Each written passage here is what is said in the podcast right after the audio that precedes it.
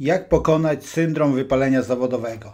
Z nagrania dowiesz się nie tylko, jakie są dwa podstawowe czynniki doprowadzające do stanu wypalenia zawodowego, ale także jak z niego wyjść. Zanim jednak przyjrzymy się rozwiązaniom, najpierw określmy, czym jest stan wypalenia zawodowego. Ten stan to oczywiście to, że przestajemy długotrwale, to jest ważne, odczuwać satysfakcję z wykonywanej pracy. Od tego się zaczyna, że człowiek przez dłuższy okres czasu, kilka dni, tygodni, miesięcy, u niektórych już nawet lat, e, przestaje odczuwać satysfakcję z pracy, którą wykonuje. Ale to jest tylko początek. Kończy się ten stan tym, że jesteśmy nieskuteczni w tym, co wykonujemy. Jest to taki proces, w którym człowiek stacza się jak po równi pochyłej. I oczywiście jak zawsze. Najłatwiej jest zahamować ten proces na początku, a jednocześnie najtrudniej go na początku zobaczyć. Dlatego, kiedy mamy już pierwsze takie symptomy, że coś może iść nie tak, dobrze jest z kimś porozmawiać. Czy z kimś, kto się na tym zna, z jakimś konsultantem, doradcą zawodowym, znajomym, kolegą, szefem. Z kimś, kto po pierwsze my mamy do niego zaufanie, po drugie on ma odpowiednie kompetencje. No ale dobrze, przyjrzyjmy się temu procesowi. Tak? Początek. Zaczyna się w naszych emocjach. To jest taki problem ze zrelaksowaniem się, nieustannie trwający stres, nawracające lęki, poczucie pustki i bezsensu, związane oczywiście z pracą, bo o tym mówimy. Ten etap on jest wewnętrzny, może być niezauważalny dla innych, a jednocześnie coraz bardziej męczący dla nas samych. Szczerze przychodzi do mnie sporo klientów z tym syndromem wypalenia zawodowego, ale bardzo, bardzo rzadko na tym etapie. A szkoda. Znaczy ja rozumiem też, że czasami jak ludzie patrzą na cenę, to mówią, nie, nie, to ta cena mi nie odpowiada i w momencie jak już są tak zdesperowani, są na poziomie trzecim, to zaraz powiem, to oczywiście wtedy mówią, no dobrze, to już zapłacę i się dowiem, ale lepiej zapobiegać niż leczyć, naprawdę, bo najczęściej jeżeli są w tym trzecim etapie, to nie kończy się tylko na jednej sesji. Dobra, ale idziemy dalej. Czyli pierwszy etap jest wewnętrzny w swoich emocjach, jesteś coraz bardziej zmęczony, wypalony. Drugi etap już nie jesteśmy w stanie ukryć naszego wewnętrznego stanu. Zaczynamy być niemili dla ludzi, z którymi mamy codzienny kontakt. Najczęściej jest to brak zainteresowania otaczającymi nas ludźmi, szczególnie dla tymi, którzy byli dla nas ważni. I to mogą być ludzie na przykład spoza pracy, jak członkowie rodziny, ale też w pracy najbliżsi współpracownicy. W ogóle zaczynamy unikać bliskich relacji, zaczynamy być agresywni w sposób nieproporcjonalny do bodźca i takie wzrastające poczucie, że jestem osamotniony, nikt mnie tu w pracy nie rozumie, nie wspierają mnie. Nawet jak ktoś nam pomoże, to tak wtedy, jak już tak byśmy patrzyli okiem kamery, to jest takie śmieszne nawet, że e, jak ktoś nam pomoże, to mówimy w końcu to jego obowiązek, a jak nam nie pomoże, to mówimy, o tak, wszyscy zostawili mnie samego. No właśnie. W tym etapie inni zaczynają zauważać, że my się zmieniamy i to na gorsze. I ważne jest, żeby wtedy te sygnały wyłapywać, że ktoś zaczyna nam sygnalizować, coś z tobą nie tak, co się z tobą dzieje, jesteś jakiś rozdrażniony, nie uważasz, że przesadzasz? Dobrze jest wtedy tak to zobiektywizować, tak? I w tym momencie, kiedy tak każdy z nas to dobrze zna. Jak jesteś e, rozdrażniony wewnętrznie, jak ktoś mówi, co z tobą jest nie tak, e, ty, czego jesteś taki rozdrażniony, chyba przesadzasz, trudno jest nam zdobyć się na obiektywizm, ale okej, okay, poczekajmy ten dzień, dwa, i zapytajmy wtedy tego człowieka, porozmawiajmy, dowiedzmy się, czy ten sygnał, ta informacja zwrotna to jest coś istotnego, czy mieliśmy po prostu zły dzień. I trzeci etap, tak? O ile w tym drugim mamy skłonność zaprzeczać opiniom innych ludzi, twierdząc nie, to jest inaczej niż oni mówią, to w trzecim etapie nasze czyny mówią głośniej niż słowa. A czyny to coraz bardziej pogarszające się rezultaty w pracy. Czynności zawodowe, po pierwsze, zajmują nam więcej czasu niż zwykle. Często robione są w pośpiechu. Efekty są znacząco niższe niż wcześniej.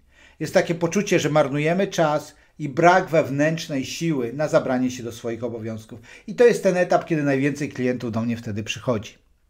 Tak wygląda skrótowo opis tego stanu, który nazywamy wypaleniem zawodowym. Kiedy jednak rozpoznamy ten stan, następnym ważnym krokiem jest podjęcie odpowiedniego działania. Natomiast działanie jest uzależnione od tego, co jest przyczyną tego, że wpadliśmy w taki stan. Oczywiście zapraszam serdecznie na konsultacje, a szczególnie na zrobienie niezależnie, nawet jeżeli nie masz tego stanu wypalenia zawodowego i oglądasz tak profilaktycznie, kursu Kompas Kariery. Więcej informacji pod nagraniem. A więc z tych dwóch głównych przyczyn, nie jedynych, ale głównych, pierwsza to jest niewłaściwie dobrana praca. Tak? Niby oczywiste, ale poczekaj do końca tego punktu, to zobaczysz, że to niby oczywiste. Nie wiem, kto to powiedział, ale powiedział genialnie. Dziesiątki milionów ludzi czują się w dziedzinie zawodowej jak kwadratowe kołki powbijane w okrągłe otwory. Jest w tym coś niesłychanie tragicznego. Spędzać sporą część życia na nudnym, frustrującym, męczącym i niepasującym do nas zajęciu.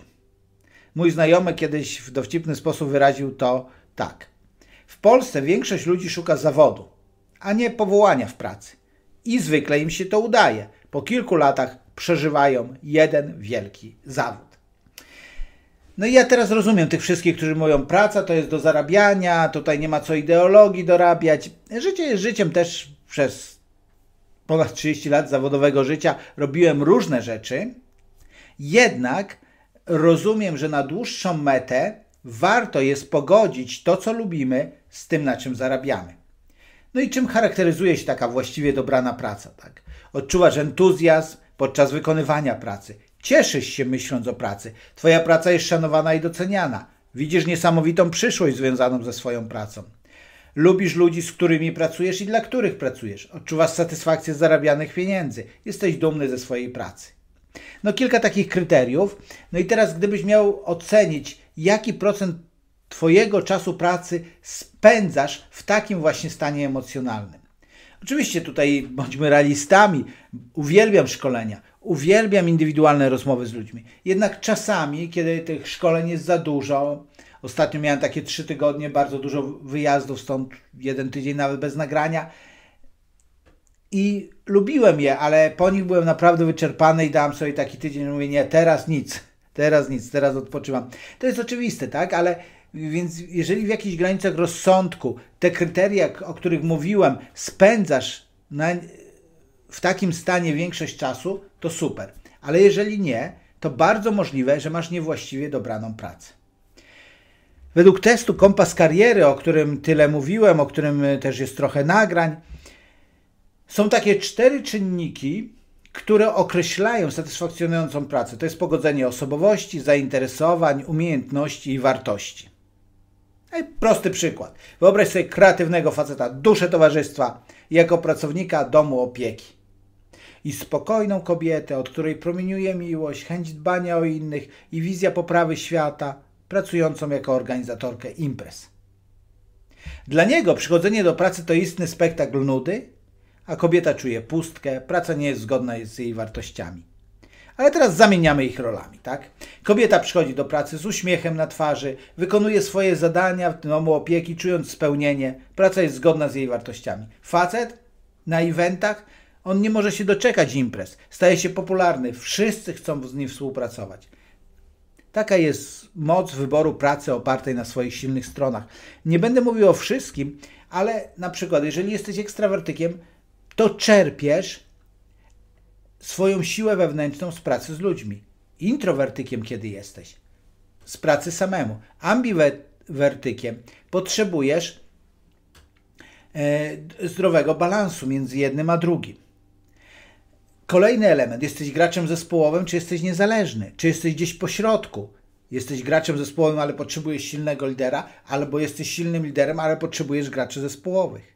Trzecia rzecz, jesteś systematyczny i wolisz prace, które są systematyczne, czy dobrze się czujesz spontaniczno-chaotycznych, czy też jesteś taki, który w ogólnym zarysie jest systematyczny, ale w szczegółach spontaniczny, czy odwrotnie.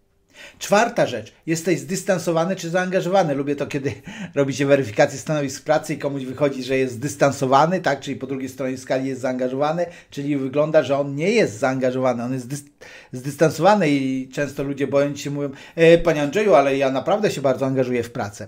No to nie o to chodzi. Zdystansowany to ten, który patrzy pod kątem liczb, pod kątem cyfr, pod kątem faktów, a zaangażowany patrzy na ludzi, na relacje, na atmosferę.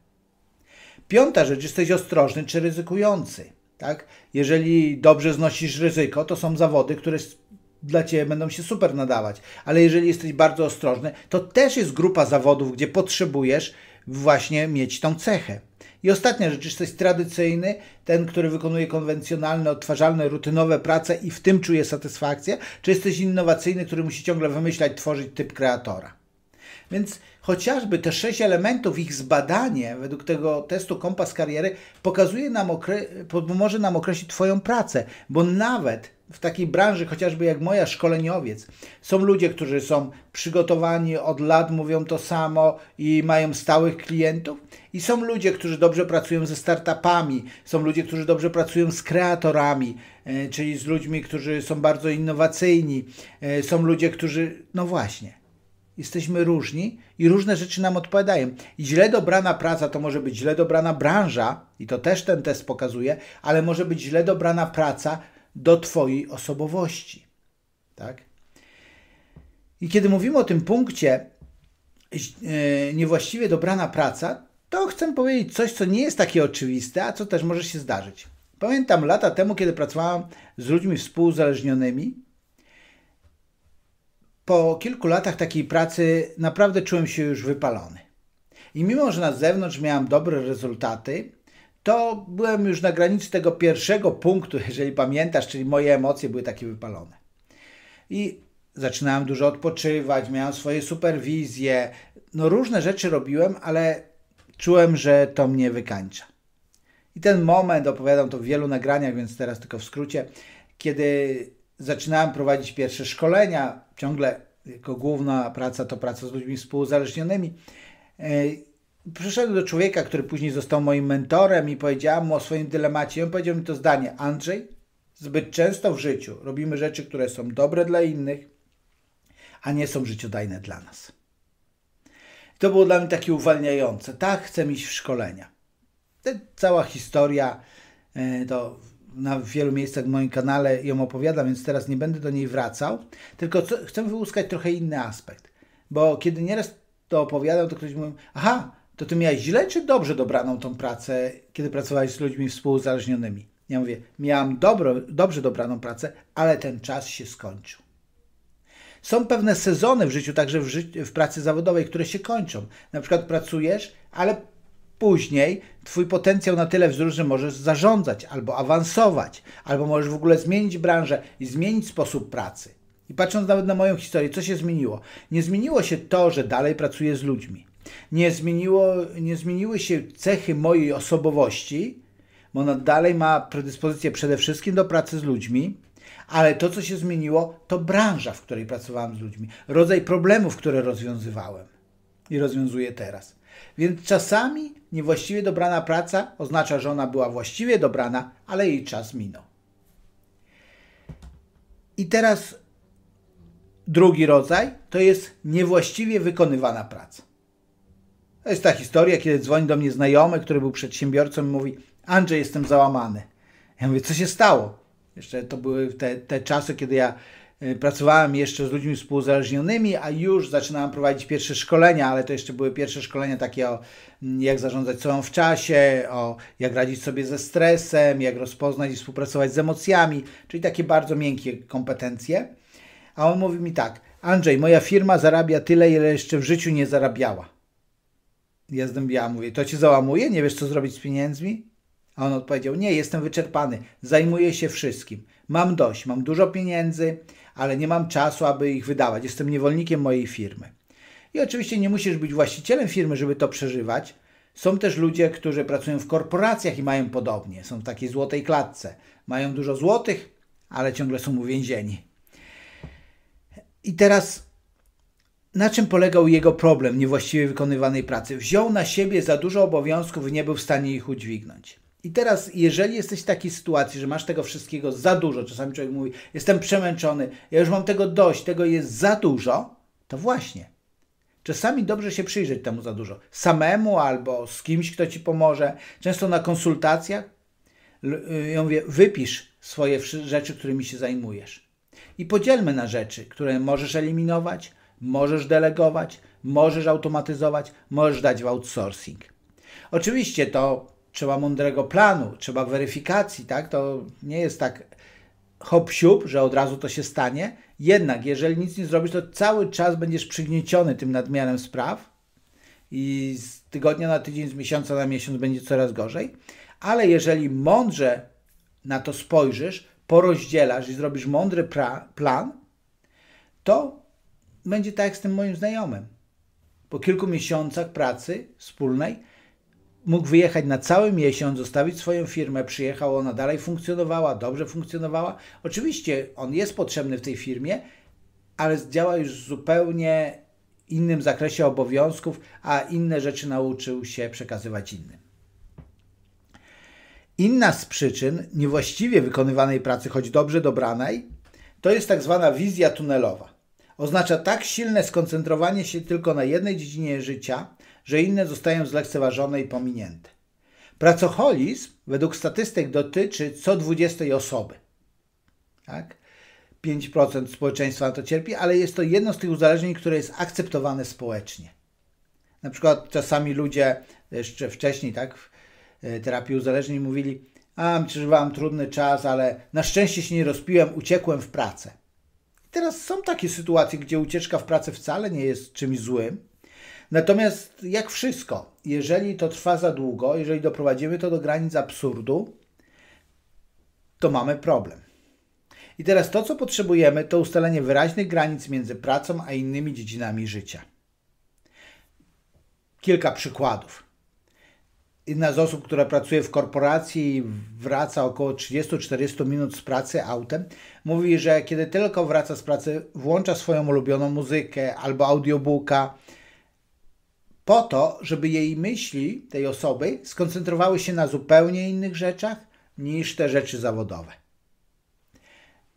Pamiętam taki moment w moim życiu, tak, kiedy rozkręcałem firmę, miałem wtedy publicznie dostępny telefon i on dzwonił bez przerwy.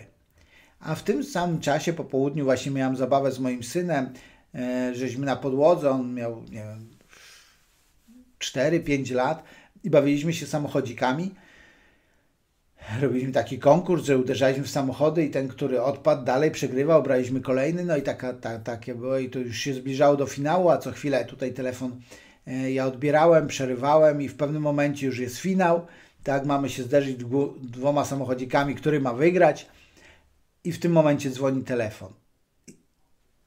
Ten widok zostanie mi na długo. Mój syn ma łzy w oczach i mówi do mnie, niech dzwoni.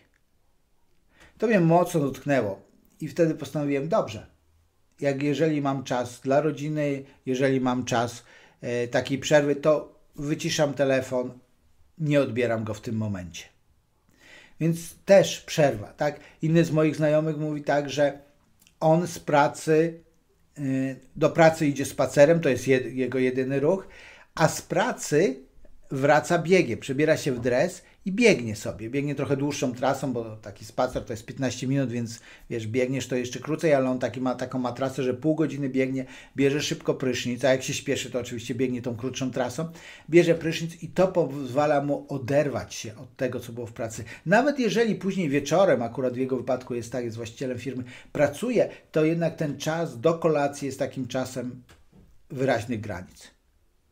Kolejna z przyczyn niewłaściwie wykonywanej pracy to jest brak odpoczynku. Zarówno tego tygodniowego, przynajmniej jeden dzień w tygodniu, tak, żeby mieć odpoczynek. Chociaż znam ludzi, którzy taki model zastosowali, że pracują poniedziałek, wtorek, środę mają wolną, czwartek, piątek, sobotę pracują i niedzielę mają wolną. No, można sobie różnie radzić, mamy różne możliwości, ale tygodniowy, ten urlop, przynajmniej dwutygodniowy e, w ciągu roku, e, mamy różne możliwości teraz i przy pracy zdalnej, też wiem, że na moim kanale dużo przedsiębiorców ogląda. Niektórzy robią, że raz na kwartał mają taki tydzień, kiedy wyjeżdżają. Ale chodzi o to, żeby zaplanować zajęcia i zaplanować na tyle atrakcyjne w czasie tej przerwy od pracy, żeby były skuteczną alternatywą. To może być różnie. Są tacy ludzie, którzy są aktywni w pracy i aktywni w wypoczynku, wspinają się, chodzą po górach i są tacy ludzie, którzy są bardzo aktywni w pracy, ale są bardzo tacy nieaktywni, pasywni w czasie odpoczynku, na przykład uwielbiają się opalać, leżeć.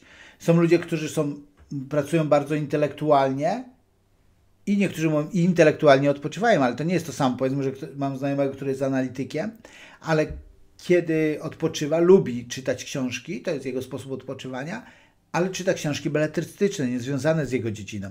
Więc potrzebujemy ten mieć odpoczynek, który rzeczywiście będzie odpoczynkiem. Oczywiście w tym odpoczynku też bardzo pomocne są od, odpowiednie relacje, takie odświeżające relacje. Wiesz, są tacy ludzie, z którymi się spotkasz, yy, porozmawiacie, wszystko niby będzie ok, ale tak się razem wymęczycie, że już macie siebie dosyć. E, a są tacy ludzie, z którymi kiedy się spotkasz, porozmawiasz, że jest tak świetnie, że mówisz, wow, musimy się spotkać jak najszybciej. Więc takie odświeżające relacje. I ostatnie z rozwiązań to jest zaplanować równomierny rozwój. Czasami on się łączy z takim jeszcze innym powodem wypalenia zawodowego. Jest to, że coś się dzieje poza pracą, jakaś choroba, rozpadający się związek e, albo ogólne znudzenie życiem. Tak? Więc warto pamiętać o tym, co Antony Robbins mówi, że szczęście to nieustanny i wszechstronny rozwój. Że rozwijanie się w tych kluczowych dziedzinach życia, w relacjach, rozwijanie swojego ciała, rozwijanie swoich finansów, rozwijanie się w pracy, rozwijanie się hobby, rozwijanie się w duchowości, czy jakiekolwiek inne dziedziny życia są dla Ciebie ważne, ale to, że się rozwijasz w różnych dziedzinach życia, nie tylko w jednej, to pozwala Ci, kiedy w jakiejś dziedzinie życia, powiedzmy w pracy jest ciężko, to masz oparcie w innej dziedzinie życia. Rzadko jest tak, że pada wszystko, czasami pada dużo tych dziedzin, ale zawsze coś zostanie. Jak to mówi mój znajomy, Netflix i whisky zawsze zostaną. E, ale to żartem. I trochę tak jak w tym powiedzeniu, że życie jest jak jazda na rowerze, aby się poruszać do przodu, musisz utrzymywać równowagę. I zanim zakończę, to chcę jeszcze zaprosić Cię, żebyś zrobił sobie, zrobiła sobie test kompas kariery, najlepiej z konsultacją Wtedy zobaczysz swoją osobowość, zainteresowania, umiejętności, wartości, zobaczysz, czy masz właściwie dobraną pracę, a może tak często bywa, trzeba coś skorygować, a może niewłaściwy sposób wykonujesz tą pracę. Bardzo pomocne narzędzie, szczerze polecam. I oczywiście zdaję sobie sprawę, że nie wyczerpałem tematu, zasygnalizowałem główne przyczyny wypalenia oraz rozwiązania na podstawie moich doświadczeń i pracy jako szkoleniowiec. A zakończę cytatem, który od lat jest takim drogowskazem dla mnie. To powiedział Goethe. To, co najważniejsze, nie może być na łasce tego, co mniej ważne. To, co najważniejsze, nie może być na łasce tego, co mniej ważne. Dbaj o siebie i swoje życie.